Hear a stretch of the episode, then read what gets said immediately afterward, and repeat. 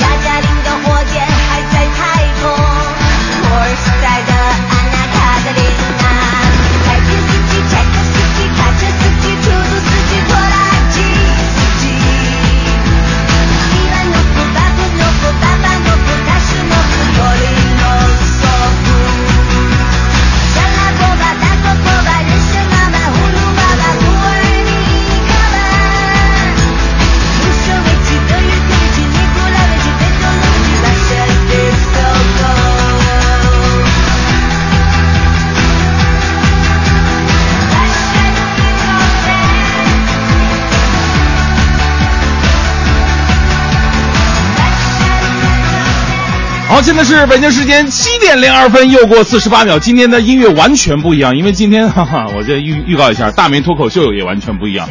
我今天有着更多的活力，哈哈，因为在昨天我发现了，做人真的是做好人一定会有好报的。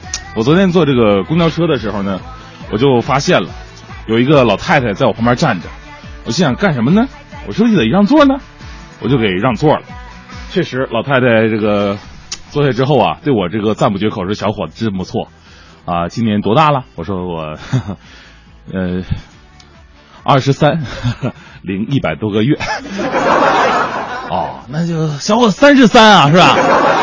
老太太，你数学真好啊，怎么委婉点？三十三，对，三十三没错。哎呀，小伙子结婚了吗？我说没没结婚，没结婚。我这呀有个孙女吧，她二十三岁，比你整整小十岁呀。我当时心想，哎呀，老太太这是看我人好，要给我介绍对象。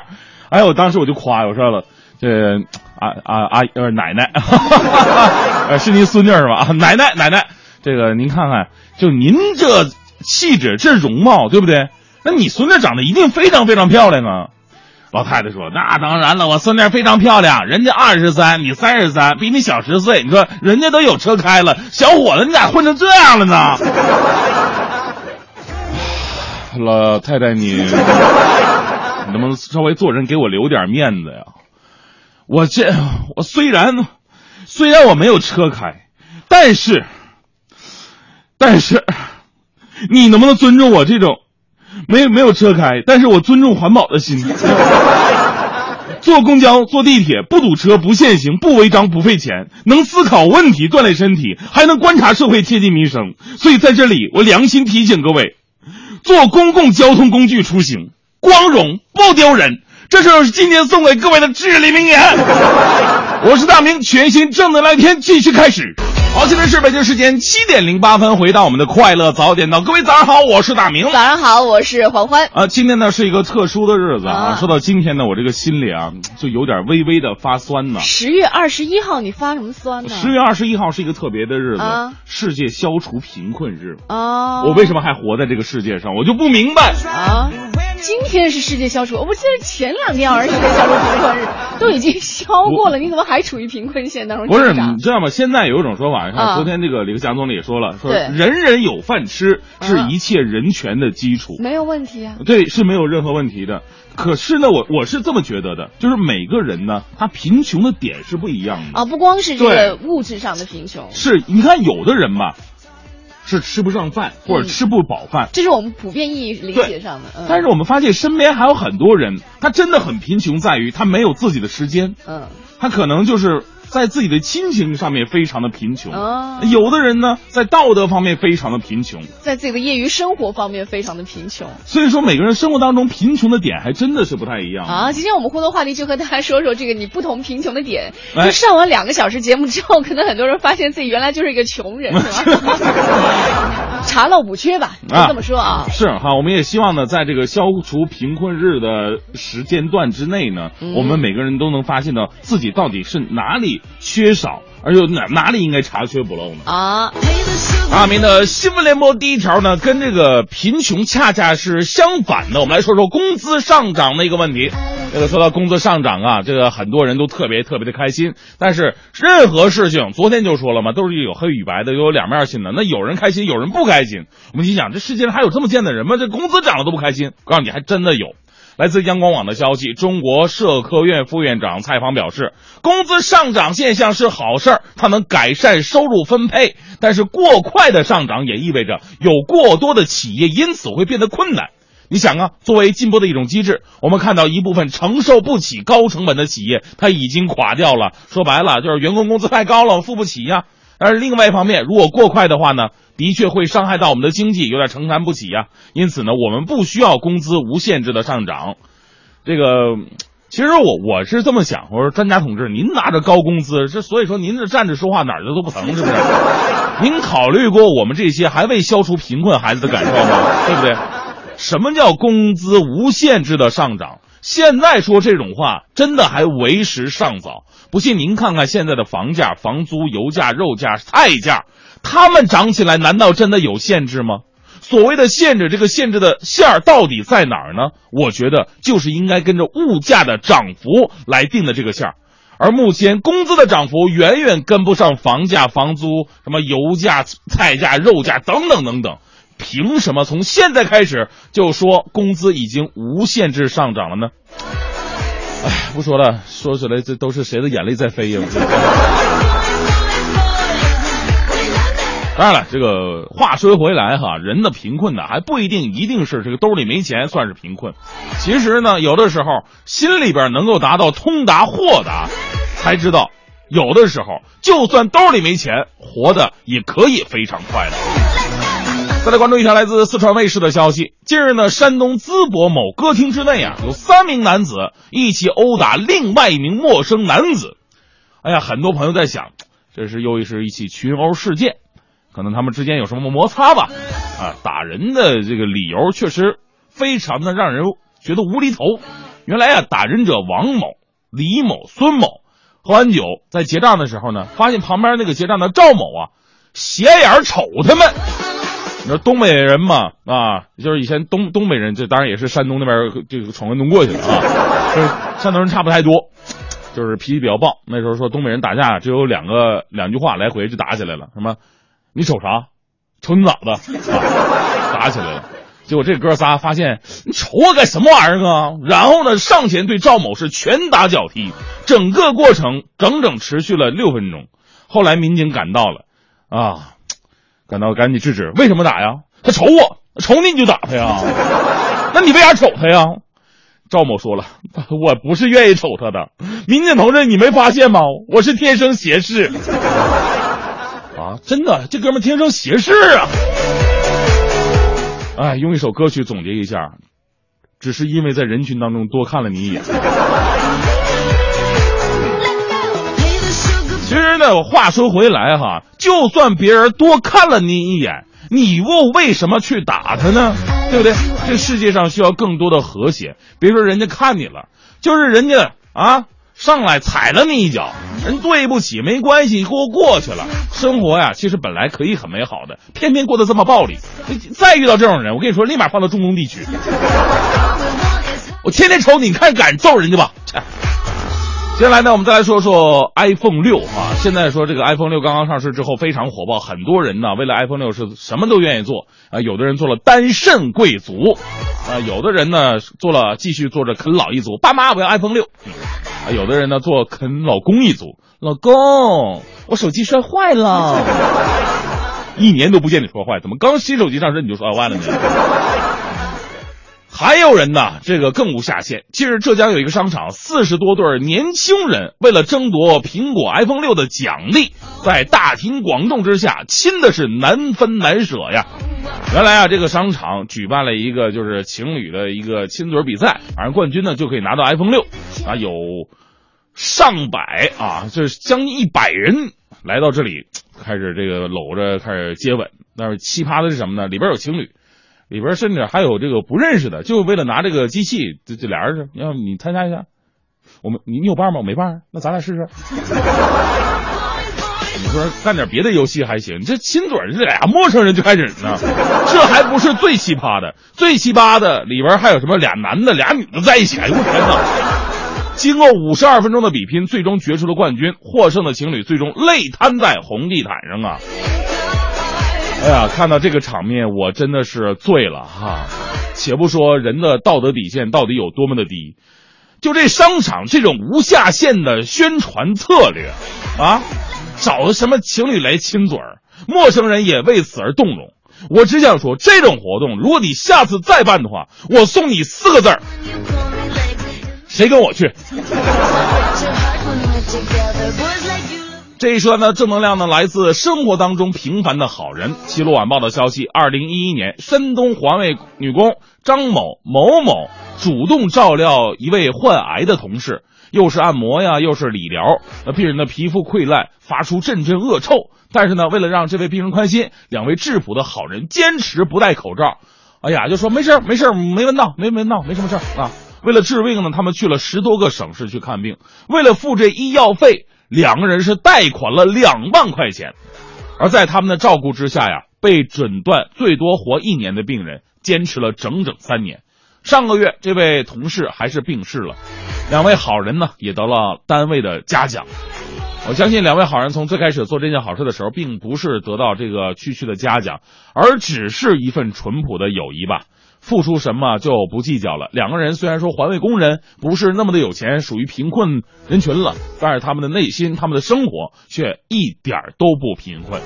为他们的善心点赞吧，愿好人一生平安。但是还有一点哈，我想知道。这样的又是借钱呢，又是贷款看病，我想用一首歌曲来形容一下。医保都去哪儿了？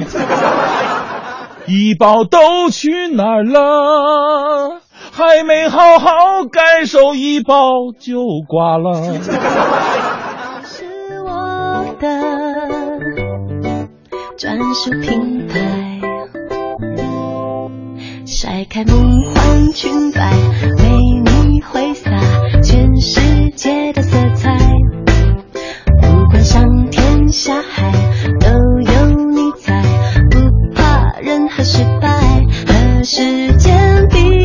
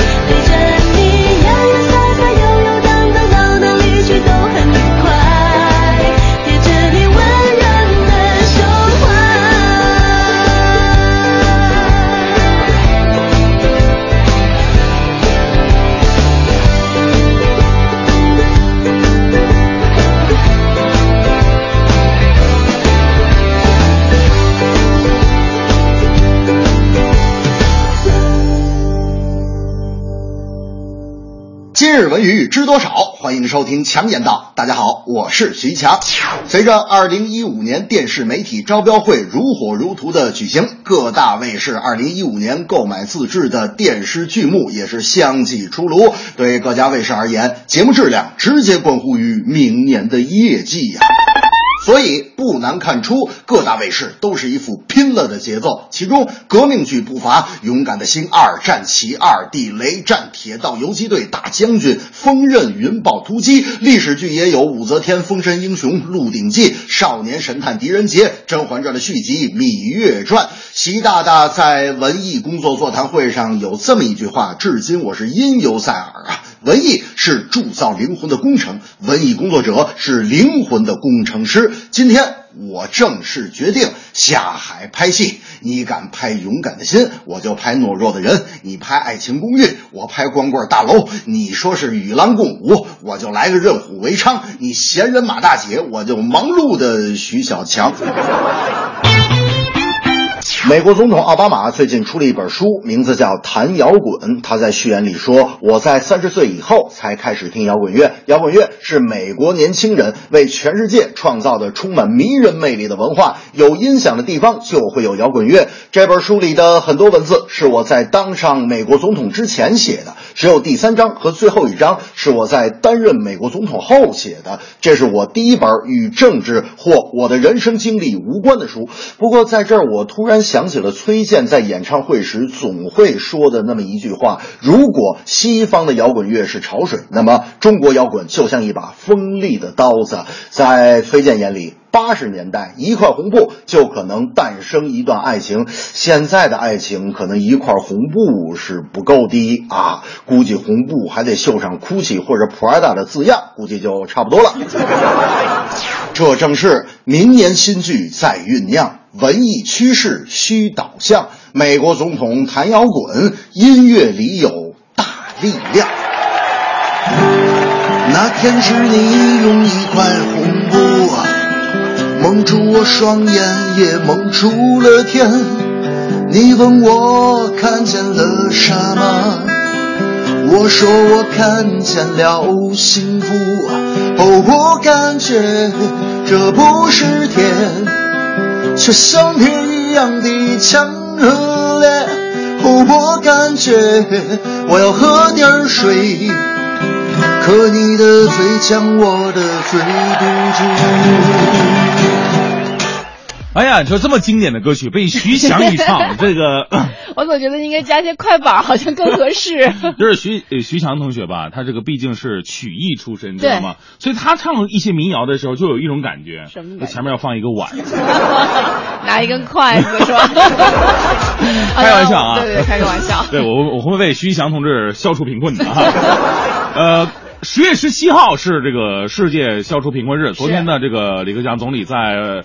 访问欧洲的时候呢，也是说了，人人有饭吃是一切人权的基础。这在我们对于整个中国来说呀，这个确实还有很多的地方呢，很多的人还吃不是吃不饱饭，对，穿不暖衣裳，这个需要我们很多很多的关注。但是反观于我们，其实消除贫困对我们来说也是有一定关系的，嗯、因为每个人都有一些贫困的地方。对，有的人是感情比较贫困，可能三十好几了找不到一个对象；啊，有的人呢是亲情贫困，嗯、成天在外打拼。回家看不上父母，这其实是很多年轻人的一个共同的通病。对对对，嗯、那您的贫困到底在哪儿呢？可以发送到文艺之声的微信平台。哎，那我们在微信平台当中呢，也是看到有朋友给我们发来的消息哈，嗯、比如说荡州彩荷就说了，他说我是真贫困啊，我真的困睡觉困觉去，困缺觉啊，要考试睡觉的时间都没有了，特别的贫困。哎呦，这这这是传说当中的特困生嘛？对，还有很多的说法叫。教皇，教皇，对呀、啊，睡觉的皇上啊，还有这个，还有叫叫叫什么来着？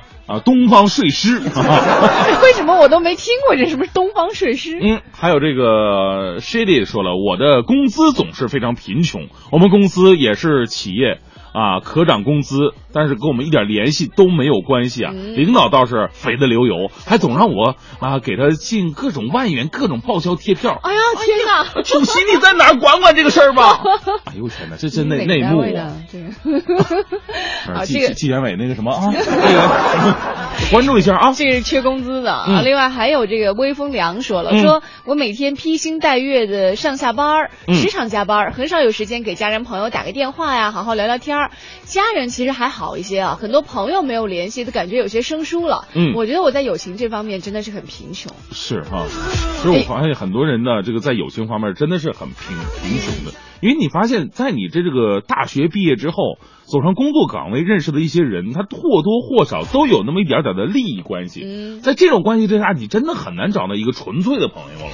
啊，这可能还跟你在什么地方有关。说嗯实话，我原来在地方上的时候，嗯你比如说你要约朋友吃饭，五点半打个电话，啊咱们六点就能吃上了，对就就能聚在一块吃了。是你到单位食堂是吧？没有，就是因为城市小，但是一溜车就过去了。嗯但是如果在北京的话，一般都得提前一天。嗯，最早呃最晚最晚也得早上，对不哦对？上午的时候大家约好，然后下午的时候大家计划好时间，早早一点出门。嗯，这样的话才有可能约上。是对，还只是有可能。所以你说朋友和朋友之间真的需要一些成时间成本，对不对？这所以你你这就不对了。我怎么不对啊好的朋友的话，多晚都得等，对啊靠。感应。对啊，比方说今天晚上我六点钟想吃饭的时候，突然想起来了，哎呀，我跟一个朋友应该约他一下啊。六点给他打电话，哎，我在那呢，你在东边啊，我在西边。那什么，那你过来，我等你，没事儿。等他来了，我吃的差不太多了，那行吧，咱俩先买单走人吧。哎，上次是不是说你要请我吃饭来着？所以说我这个人呐，混到现在没有朋友，你知道吗？好，再来看一下啊，嗯。这个江指导说了，说哎呦这么一说，我感觉自己 哪儿哪儿都穷，每天起早贪黑的上班，呃，拿着这个没有消除贫困的薪水，北漂没有时间陪家人，所以我想我可能是个穷人。哎。呦这位，这是毛球球说：“我贫呐、时间贫穷，亲情贫穷，因为没时间，吃也贫穷，因为要减肥，太惨了。欢迎收听海洋的快乐生活。大家好，我是海洋。昨天晚上啊，我住的小区天气是特别的闷热，我在家里边我实在待不住了，我就搬了把椅子啊，坐在家门口，我开始吃雪糕。我吃着吃着呢，对门那家小孩就来了，哈，眼巴巴的看着我，一脸垂涎欲滴的样子。我一看这小孩也怪可怜的哈，然后我就招招手，我说你过来吧，小黑过来，来来来。然后我搬了把板凳给他放旁边，我说你你坐这看。我坐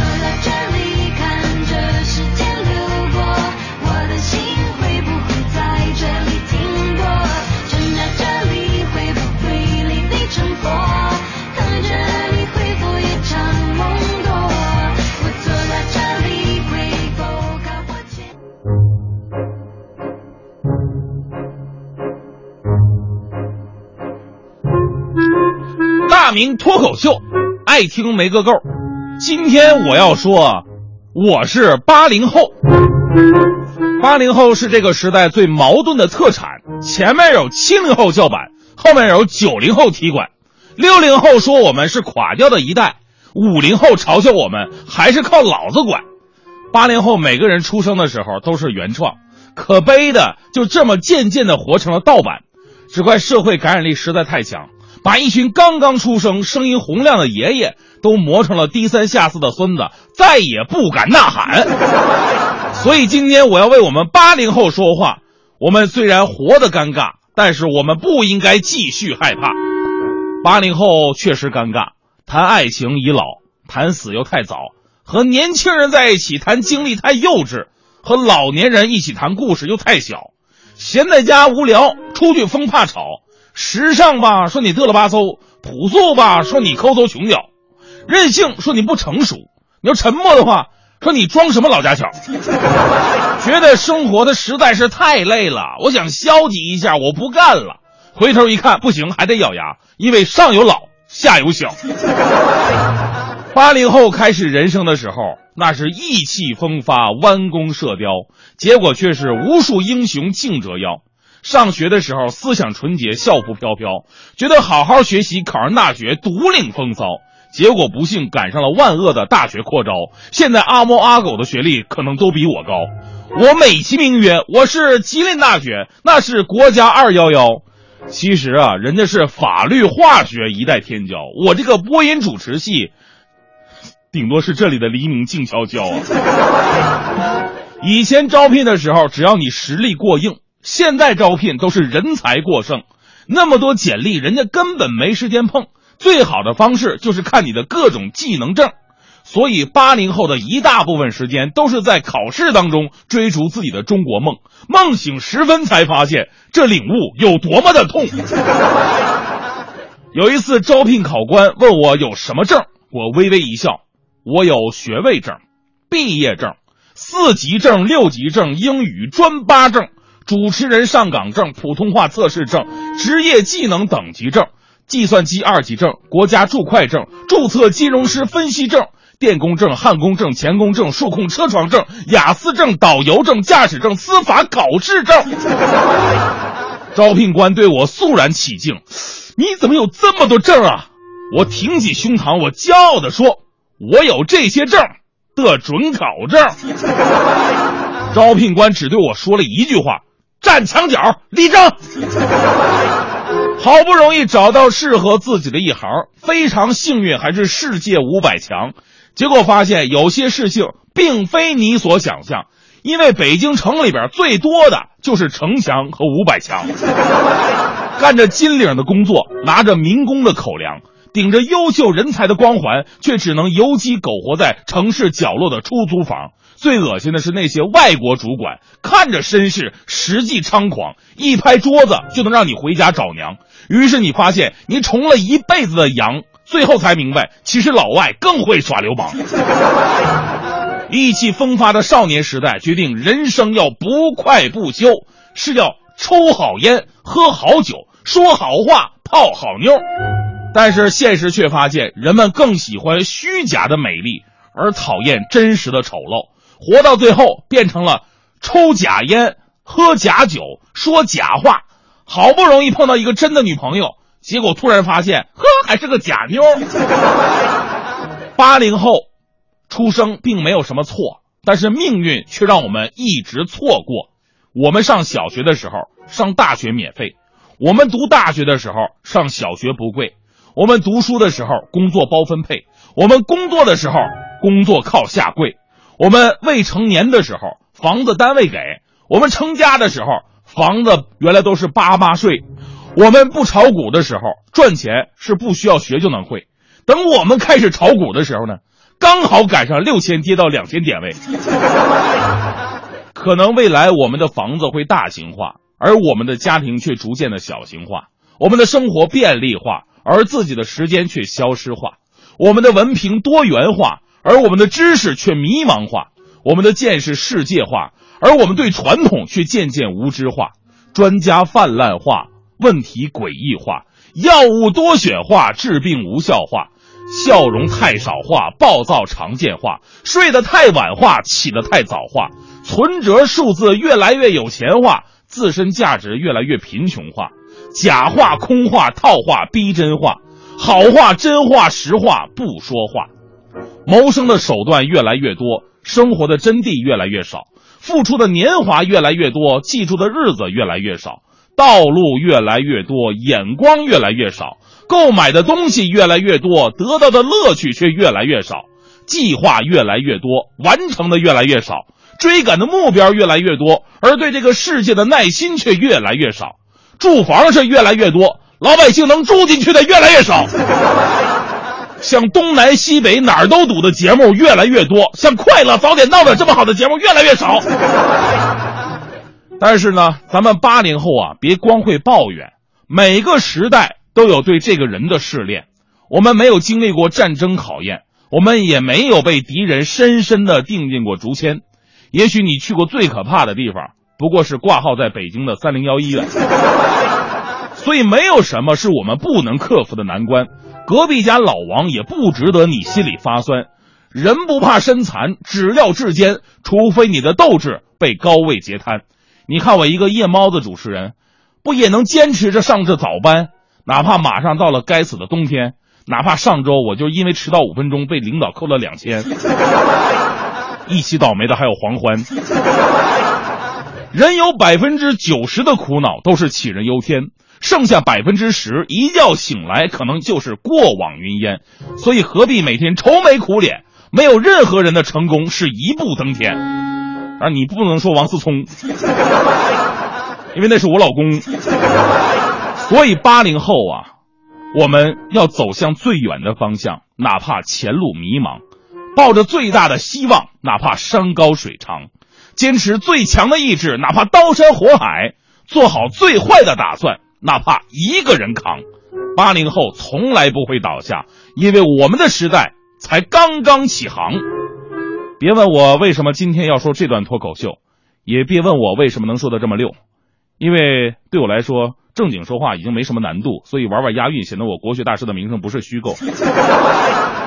用我们欢欢的话讲，你还别说。真逗。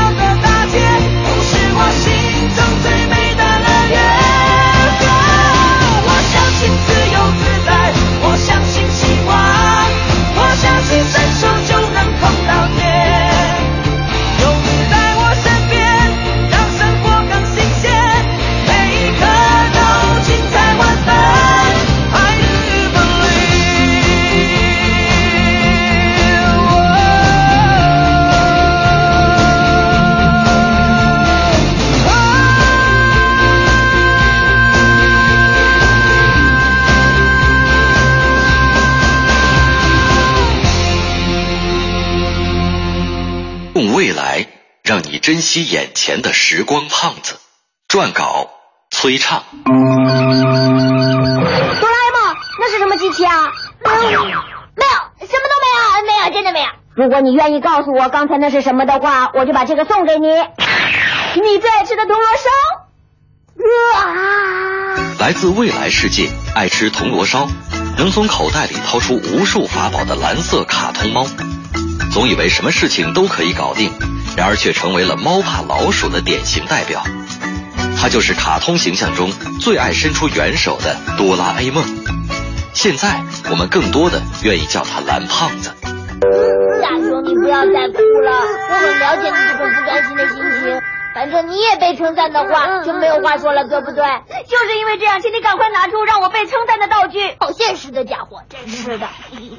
大约在二零零二年四月的时候，全国六十多家电视台播出经过重新编辑和配音的《哆啦 A 梦》动画片。哆啦 A 梦全国巡展、哆啦 A 梦音乐舞台剧等主题活动也同时开始筹划。经过形象授权的食品、玩具、服装、礼品等衍生产品也大量出现。而在这之前，人们更熟悉的名字应当是小叮当或者是机器猫。好啦，你们不要再，妈妈试试看，你们觉得怎么样啊？其实，机器猫长久以来都是中国观众对它的称呼。而哆啦 A 梦漫画的创作者藤子 F 不二雄病逝之前，有一个遗愿，在世界各地，他笔下的这个可爱的猫型机器人能统一使用响亮的本名——哆啦 A 梦。时间的流走，并没有让人们忘却掉有他陪伴的童年时光。我们看哆啦 A 梦，除了被他与大雄相互陪伴的时光所感动。还有吸引我们的就是那个神奇的四次元口袋，还有竹蜻蜓飞翔天空的美丽，任意门跨越地域的神奇，时光机穿越时空的惊喜。据权威的统计，漫画版的哆啦 A 梦共有一千九百六十三个道具，但如果包含动画出现的道具，总数则超过两千个。正是这些神奇的道具，让我们的童年时光增添了无数的奇幻色彩。对了，我们搭乘时光机回到从前。现实生活中，日本北海道旅客铁道知名的海底电车海峡线，沿线的吉冈海底车站设有哆啦 A 梦广场，就连列车的装饰都能看见哆啦 A 梦角色图案。这位时间的使者带着未来的希望，来到现在的生活，带给我们许多的欢乐。哆啦 A 梦。已经不仅仅是一个简单的卡通形象，更成为一种符号。这个聪明又顽皮、偶尔有些任性的蓝胖子，注定会继续在我们的时光中游走。我们年华老去，不变的是遇到他那一刻跳动着的童真之心。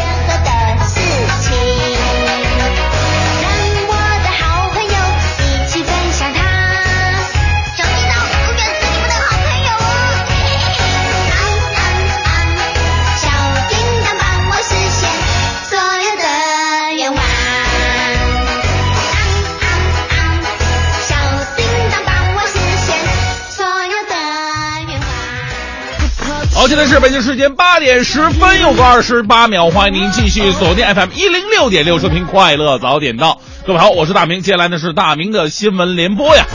呃，先来说一件特别振奋人心的消息，跟体育有关。中国新闻网的消息，日前呢，中国政府网公布国务院关于加快发展体育产业、促进体育消费的若干意见，要求将全民健身上升为国家战略，把体育产业呀作为绿色产业、朝阳产业来朝阳产业来扶持。啊，意见还指出了要对。发展相对滞后的足球项目啊，制定中长期的发展规划，大力推广校园足球和社会足球。平时我们提到足球的话呢，咱们国家的这个足球建设啊，是跟其他国家不太一样的。其他国家呢是一个正三角的建设，就投入呢是最底层是最多的啊，青少年足球。再往上呢，比方说这个青年队啊啊，少年队、青年队、国家队啊，它投入是逐渐减少的，成一个。正三角金字塔形，咱们国家恰恰相反啊！青少年的足球培养投入是最少的，我们请的教练呢，呃，场地啊，都是一般不好的。那往上到国家队这一层了，哎呦我去，愿意能掏多少钱掏多少钱啊，能有多少赞助给多少赞助。呃，球员想挣多少钱就挣多少钱，它是一个倒三角形，所以严重抑制了我们足球的中长期的发展啊啊！以上言论呢是来自著著名的这个足球全评论员大明的这个。其实啊，说到体育，希望这一次真的有可以做的事儿哈。毕竟呢，目前很多地方的现状呢，还是把孩子们关到教室里边去学习，一方面呢能拉高成绩。啊，单纯的这个拉高成绩，另外一方面呢，学校也想免责嘛，因为孩子如果在外运动的话呢，或多或少会受到一些身体的伤害，到时候他们担不起这个责任。其实不光是足球，据二零一三年全国公共财政支出的决算统计，全国体育事业支出是二百九十九亿元，其中呢，群众体育支出仅仅是二十七点六五亿元。相当于人均仅有两块一毛二啊！你想两块一毛二，大家伙能干了什么呢？那你可以说咱们小的时候玩那游戏啊，一块钱都花不了啊，整几块破布啊，缝点这个大米啊、黄豆什么的打口袋，或者说拿一些废弃的这个轮胎做成那个皮筋儿跳皮筋儿，还有干脆在地上捡砖头啊，画那房子我们跳房子，这免费的游戏倒是很多，但是呢，我们想想。小的时候那样属于我们的空地，现在都已经变成了什么了？所以说，多建球场，多建运动场，少盖房，给运动一片空间吧。接下来呢，我们说一件出现在武汉车展上的奇事。近日的武汉国际车展上，有一台凯迪拉克轿车呀，突然发生了自燃的事故。我们说停路边的这个车倒是自然，倒是常见哈。车展这车自燃了，还是第一次听说，这吓坏了看车展的人呢。大家伙纷纷猜测，是不是凯迪拉克这轿车有问题呀？也不能啊，你说别的车没问题，怎么就这台有问题呢？针对此事啊，主办方是这么回应的。自燃的原因是因为轿车耗尽自备电源，无法启动之后呢，有一名工作人员呢慌乱之下用充电宝给轿车充电所致。车辆自身设计并不存在任何问题。呃，虽然说我相信这车辆自身设计不会有太大的问题，但是这主办方的说法我还是不太敢相信。这是怎样的智商水平才能想到用充电宝给汽车充电这一绝招呢？收机前呢，我相信咱们听众应该没有一亿也有两亿了吧？没有人会想到汽车没电了，不找另外一个车来充一下电瓶，而用拿出自家充电宝来给电瓶充电，这真是奇葩呀！另外，这充电宝是怎么接上凯迪拉克这个充电接口的呢？这是特别好奇怪难解之谜啊！这是。所以说呢，以后啊，在解释的时候呢，最好是有理有据啊，无有图有真相，否则你这么空空口无凭的话，反倒觉得你这事儿太奇葩，你这个人太奇葩了。继续放眼国外，我们来认识一位卓尔不群的少年啊，特别的厉害。这个央视的消息。当地时间十八号，新西兰警方在社交网络上张贴出一个二十三岁通缉犯雷克的照片，请民众啊协助缉捕。万万没想到，雷克主动出现了啊！雷克呢，嫌贴出来的照片不够帅，在网帖上留言说：“我是雷克，你这照片什么玩意儿？这太丑了，这这 能不能换张好看的照片啊？”警方回应说。你来警局一趟，免费替你拍张新的。雷克呢还调戏警方，说你们就是抓不到我。万万又没想到，第二天这哥们落网了。你要是不抛头露面的话，你能这么容易这么快就落网吗？看看这个看脸的世界，把人都逼成什么样了？好好一个逃犯，竟然不想着怎么远走高飞，而是关注自己的照片漂不漂亮。哎呀，这哥们儿啊，把这辈子所有的运气都用在自己觉得脸上了吧？智商是一点都没剩。最后呢，继续为各位带来一个正能量，来自《扬子晚报》的消息：三年前检查设备故障的时候呢，这个压力锅突然爆炸了，导致无锡男子常某百分之九十五的身体是过火，百分之七十五重度烧伤，随后呢又突发癫痫导致失忆。就在这样的条件之下，结发之妻施某仍然对他不离不弃，悉心照顾。如今受伤的常某在妻子的呵护之下，已经可以简单的生活自理了。唉，说起婚姻呢，人们都会想到这是爱情的坟墓啊。其实呢，打有结婚这件事儿起，婚姻就代表了世界上最美好的一份责任。因为如果两个人仅仅是因为你喜欢我，我喜欢你啊，没有你我就活不了而在一起的话，这并不叫做婚姻，也不叫做爱情。婚姻和爱情当中包括着很多的责任、信任、尊重，以及一起走下去的这份坚持的决心。同甘共苦，相濡以沫，就是最美的爱情。我们祝福这对夫妇二人往后的生活一切顺利，也能得到社会、单位、周边人更多的关爱。也相信这也是两个人的一种选择。那所以接下来呢，我请到了今天非常荣幸啊，请到了这个呃北京最著名的歌手啊、黄欢同学，来跟我一起演唱这首《选择》，来送给这对夫妇。要不是我下不来台，你是呃不不是你下不来台，你你这种身高就应该一直在上面站着。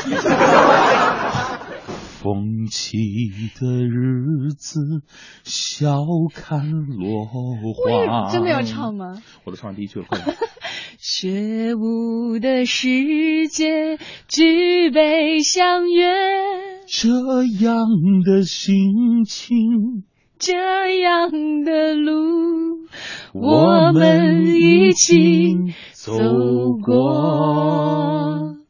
希望你能爱我到，这是你的词儿。哎，我们为什么要唱这一段？好端端的拉我下水。哎，没事，快快快，快快快！希望你能爱我到地老到天荒。希望你能陪我到海角到天涯。就算是不是跑调了？对不起。没事没事没事。就算一切重来。再也不重来了，我受不了了！你这种歌手，你告诉我完蛋调了！调在哪儿？啊就算一切从来，我也不会改变决定。我选择。你看，还是重来了吧？好了，呃，到此结束。刚才那段掐了别播，我真的是我人生当中最失败的。作为一个就是重量级歌歌王级的主持人，居然配到这样一种搭档，我说了我找不着调，你非让我给他们献上祝福，那我不是为了献祝福为主吗？我都献上我自己。好的，就送上祝福吧，也祝愿我们就算一切重来，是重来还是重来？重来，嗯对重来，好，重来，我也不会改变决定。我觉得我待会儿还可以再唱一首。嗯，我好了，你你你以后就安心的做一个主持人，不要再想其他那种。哎，下次有机会再送祝福的时候，掉链子。你应该嫁一个修自行车的，专治掉链子。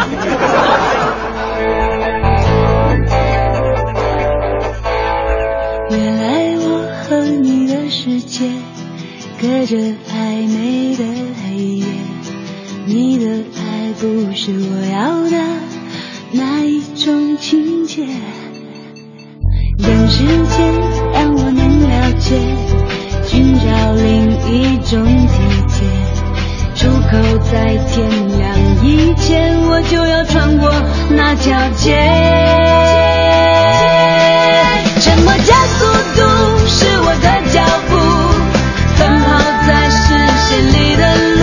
我不要祝福，不理会孤独，奔向最远处。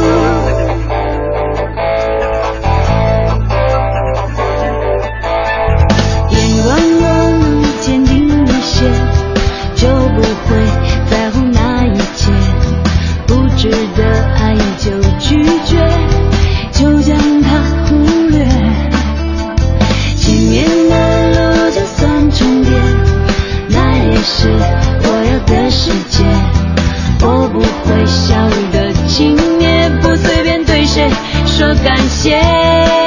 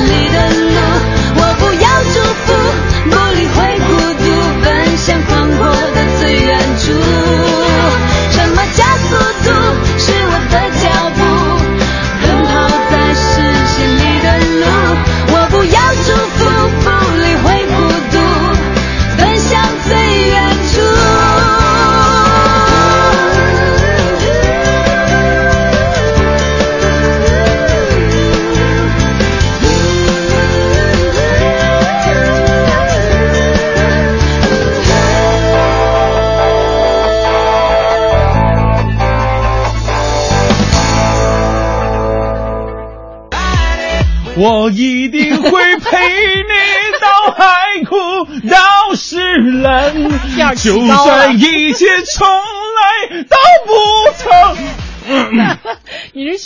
学我吗？不是这个，刚才吧，这首歌没唱完，就觉得自己心里空落落的。犹未尽是吗？哎呀，今天呢，我们的互动话题呢说的是贫困哈。呃，十月十七号是世世界消除贫困日，在我身边呢有很多需要帮助的贫困人群。其实反观到我们身上，就每个人都有贫困的一些地方。比如说呢？呃，刚才有很多朋友说到了，就是 缺觉，真的是困呐，真的是困。那还有的人说这个，呃，说自己可能工作太忙了，没时间陪自己的父母，啊那亲情上有点贫困。那你贫困的地方到底在哪儿呢？发送到文艺之声的微信平台。对我刚刚微信平台上有朋友天涯天天涯说了，他说其他都不说了，他说感觉大明的体重一定不穷，这挺富有的，哎，真的挺富有的。我想这个被看得准点，富的流油了都，离我远点，蹭一身油。我跟你说啊，来，我们在节目当中还听到了、这高、鹏啊，他高鹏说一直觉得自己很富有，今天听节目更长姿势了啊。嗯世界是很平衡的，刚辞职就可以安心的躺在被窝里听你们节目了。嗯荷包虽然很瘪，但是一想到将要去迎接我新的生活，就极其啊精神，我再也不贫穷了。啊。啊，所以像刚刚说到的，就是任何世间任何万物都是平衡的，都真的是是有这哎个道理。你看，就很多人哈，就是真的是越这牛角尖儿吧，他越钻越死。对，呃，很多的时候我们就在想，哎呀，这工作这么累呀，也看不到明天呢。但是骂完以后，第二天还一看表，哎呀妈呀，上班迟到了。还有一个平衡啊，真的就是我我观察过很多生活当嗯中一些我身边的一些优秀的主持人，你看他在节目当中特别张牙舞爪的，就是嗯特别的那个看上去特别活跃，你就感觉他在台下或者在生活当中应该就是一个特别乐观达观的人，但是其实生活当中就是一个没什么话的嗯啊也也特别低调，没没没什么，好像见到三棍子也打不出，这句话也不适合在节目里说啊，嗯就特别的让人觉得，哎，他好像生活当中都不言不语的感觉，哦你永远想象不出话筒一开的时候到底是一个什么样的状态，对吧？你你刚才什么话不适合在节目里说呀？哎说 说完节目就火了。啊来 来看一下，光着脚丫说了，我语言特别贫穷，我不爱说话，嗯我不善于表达，但我自信自己做事儿踏实，坚持，我就能成功。事儿啊，不是靠说的，要靠一步一个脚印儿去做的。哎，这还真是这个道理。嗯嗯，其实你要反观到我身上，我觉得我自己贫穷在哪儿？我觉得我自己的那种，就纯的社会经验特别的贫穷。嗯因为从小呢，就是按部就班的生活啊，这个上学，然后考大学，然后去工作。啊，找一个这个有编制的工作，嗯等等等等。所以到现在你会发现，很多的人呢，就是在这方面呢，如果抛开工作之后，他真的是相当于是一个生活不能太自理的人。对，呃，做家务家务不行，做饭做饭不好吃，嗯然后呢，让你出去交个水电费，不知道去哪儿啊、在北京城找个地方，我不知道啊，没有导航活不下去啊。就很多人真的是这样的，对，就会觉得 原来只是一个工作上的狂人，但是在生活当中确实是一个白痴一样。哎，你还 你还别说，漂亮，就等你这句。我什么时候才能改掉这个？那下次我说一次，你就你就罚我款吧，行吗？说什么呀？就是说刚那四个字啊。哎，你还真聪明呢。我现在脑子有点好使了哈。嗯，来继续我刚刚想说什么来着？真的忘了。啊，你还别说，对，在任何一个时代啊，嗯有老爷爷跟我们说过的话太管用了。在任何一个时代当中，不管你是处于这个呃五十年前、嗯一百年前，还是说当下哈，就是什么工作不重要，关键的是你自己的身上有一技之长，啊，对不对哈？欢迎收听海洋的快乐生活。大家好，我是海洋。说这个数学课上，老师就问了，同学们啊，一副扑克牌五十四张，其中甲跟乙的牌一样多，丙比乙多三张，请问他们手里各有几张牌？当时叭，我站起来，我说老师，你说的是斗地主吧？地主二十张，平民十十十七张。说海洋小时候啊，经常跟他爸呀一块出去溜达，然后我爸呢不太习惯带太多的现金，说白了这兜里没啥钱。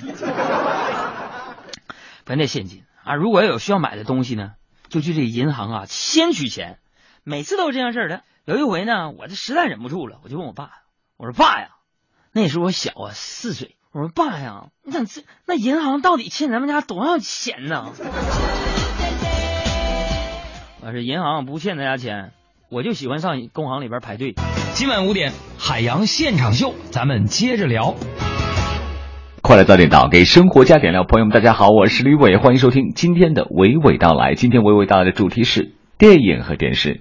昨天由法国导演菲利普·米勒执导的中法合拍片《夜莺》在北京首映，已多次拿到国际奖的这位导演菲利普将会代表中国内地冲击二零一五奥斯卡最佳外语片的《夜莺》，期待观众从十月三十一号开始走进影院来观看。谈到《夜莺》在东西方受关注的原因，导演菲利普认为，飞速发展的现代社会造成了人们心灵失衡，需要重返内心、重返家庭、重返故乡，去寻找失落的根。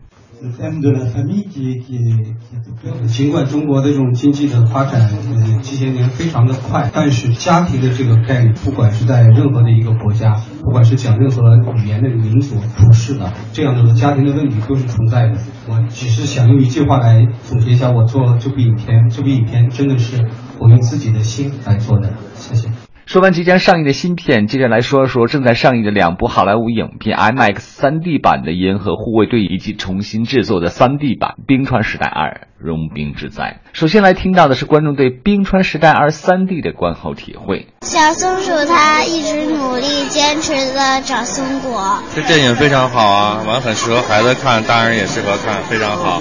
原来已经看过了，但是现在看 3D 感觉还是不一样。对，我觉得它比较正能量。不像有的我们国产的电视剧，它一些语言呀比较粗俗一点，或者要暴力一点。他们就是体现着大家精诚合作呀、团结呀、共度难关。再来听听 MX 3D 版的《银河护卫队》的观赏效果最大的点儿是什么呢？这部电影其实还是比较不错的。类似的小混混到大英雄的桥段，几乎是美式西部片的精神内核，却被套上了 Marvel 从钢铁侠开始精心铺垫的宇宙观，最终成为一部如此非典型的超级英雄电影。电影还给观众奉献了一盘八九十年代金曲的原声带，回味无穷。只要有人关注，还有观后评论。都是从一定侧面反映了电影的受关注度。那么，接下来我们要来推荐一个电影展以及一个电视交易会的最新动态，分享给各位。第十三届北京电影学院国际学生影视作品展正在举行当中，影展呢共收到了五十三个国家和地区的九百多部参展短片，最终来自三十四个国家和地区的八十三部入围片要进行为期一周的展映，并且设置了交流区。影展的名誉主席、北京电影学院谢飞教授特别推荐了影展的特点。就是我们的电影节不搞一些走红地毯呐，很多花哨的东西。我们主要是看片和放片，放片、评片、看片是主要内容。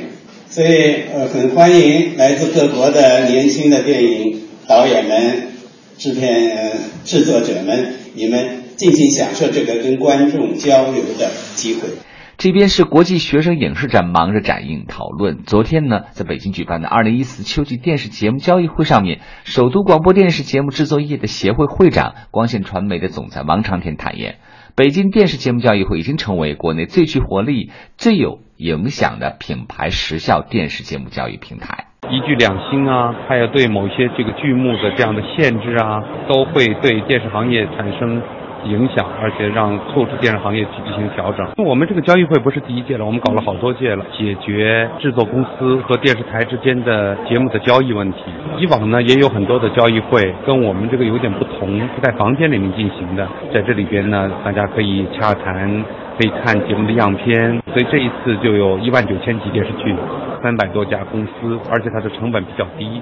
除了影视的常规电视节目展示、交易之外，还将会组织专项的推介活动、新剧的发布会以及高端业务论坛等等。好了，有兴趣的话，你不妨关注一下。今天的内容就是这些，明天见。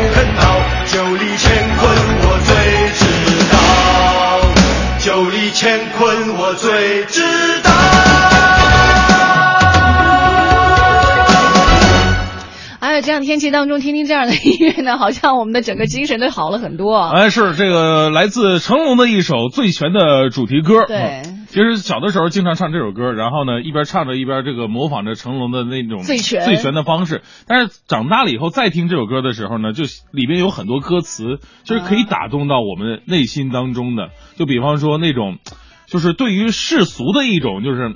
就不该介意的事情，我不去介意，我只为情义去弯腰。是的，你会发现，其实包括中国武术当中的很多这个精髓啊，嗯又或者说套法，其实套用在生活当中是特别特别有哲理的。就是套用在生活当中揍把老公揍一顿是吧？哎，你还别说，漂亮。对不起，多少钱？今天两次哈，算少的了，算少的。嗯好好没关系。嗯我我改，我继续记一下，记一下嗯两次呗。我刚说哪儿了？就是 在之前上学的时候，嗯那个年代可能会觉得说啊，如果下午上课之前，如果能够唱一些类似于像《醉拳》啊、哎男儿当自强》那年代很流行的一些歌，可以让你整个下午都变得特别的振奋，嗯特别精神。就像今天脱口秀当中，我记得有一段是这么说的，就是我们现在购买的东西越来越多，但是呢，从中得到的快乐却越来越少。是但是小的时候，如果你唱一首歌的时候，你会觉得，哎呀，我唱的好开心呐。对，哪怕跑不跑调都不重要。嗯现在就有人笑你了，啊有人说你跑调啦，哎呦，有人说你是吧报应了。没有，你刚才唱完之后，短信平台上这夸的都是你，我不是说人家讽刺的都是我。你看赵小长就说了，大明完了吧，挖了坑把自己掉进去了吧？本来大明你唱的特别好听，啊什么意思啊？还是说我唱的不好？好，看看别的听众啊，这个发来的关于贫困的哈，我们今天说的是你最贫困、最贫穷，你最需要补偿的一方面是哪里呢？嗯。呃，来看一下这个依依这位哈，他说我是昨天被踢屁股那姑娘，别再叫我横杠了，我这是一二三四的一，依依依依啊，这一一哈。啊，对，一一姑娘，啊，就比较长的俩一放一起，要不叫啊她长衣姑娘。所以像你这种这大写的一吧，你这看不明白，你好连一起，那不就是个大一吗？大衣姑娘。所以说你应该竖着写就行了吗？啊，竖着写数二啊。没法 没法写这个，啊，他说：“其实吧，也不觉得自己穷。哎，你知道吗？自从我去了银行工作，每天呢，我就看着那一箱子一箱子的钱呐，每天闲下来，我就拿着计算器在那数啊数啊算呐、算呐、然后我就哭啊。这给别人数一辈子钱，自己也不够赚不够这么一箱子呀。穷不可怕，可怕的是每天数钱玩，数到手软，一分都不是自己的。哎，这个这个还真的是对对自己的意志力的一个考验、啊。那种考验。我跟你说，这个所以说银行的姑娘特别难嫁老公，你知道吗？就是找老公的时候比较痛苦，因为老公就算再有钱，他们看起来也是跟没钱一样，没 感觉了了，是吧？啊。好，来看一下莫言玉说说了、嗯啊哦，再往上往啊上看一下，我们有朋友模拟子征服者哈，嗯他说：“哎呦，朋友不在多，知己就好啊。我有一个女闺蜜，一个男闺蜜，一个月话费三百多呀，时间都给他们了哎啊。他就用电话的方式和闺蜜们来聊天儿。那其实挺不错的。嗯，那如果你要打车去找他们吃饭的话，再请客再打车费，我估计一天就不用一个月。我觉上班倒霉了得依依嗯姑娘不是不是会计，你才是会计，你算的比她好。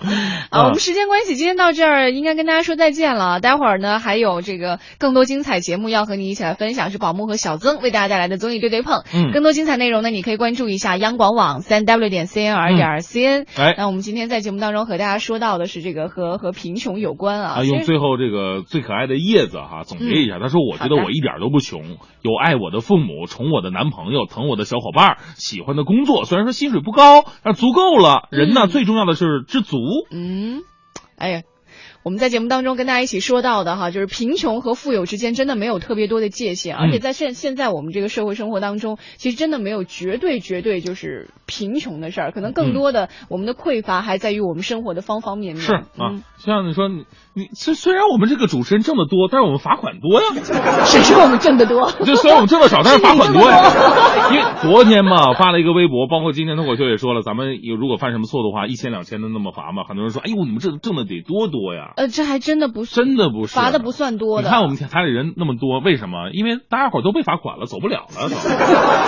那这个月工资扣完了，扣下个月的，扣下个月你还没干呢，呃来留着干吧，就像那个还债一样。上次我们不是有个同事吗？大家同事之间之间在聊天儿说，啊哎呦，这段时间真是花钱如流水啊！啊这个女同事就说，哎呦，你看我这买了个包又花了多少钱？那个又说，哎呀，我们买一个包还纠结一个月又花多少钱？嗯，这边我们有一个刚被罚款的同事说，你们都没有我罚的快，我就多睡了五分钟，五千没了。对，昨天还跟朋友说呢，说什么现在喝红酒啊、抽雪茄，他们说太烧钱了。我说、嗯烧这点钱怕什么呢？啊，我连主持人这么个烧钱的工作我都干了。所以善待主持人吧，尤其是待会儿的宝木和小曾。好了，我们节目到这儿告一段落。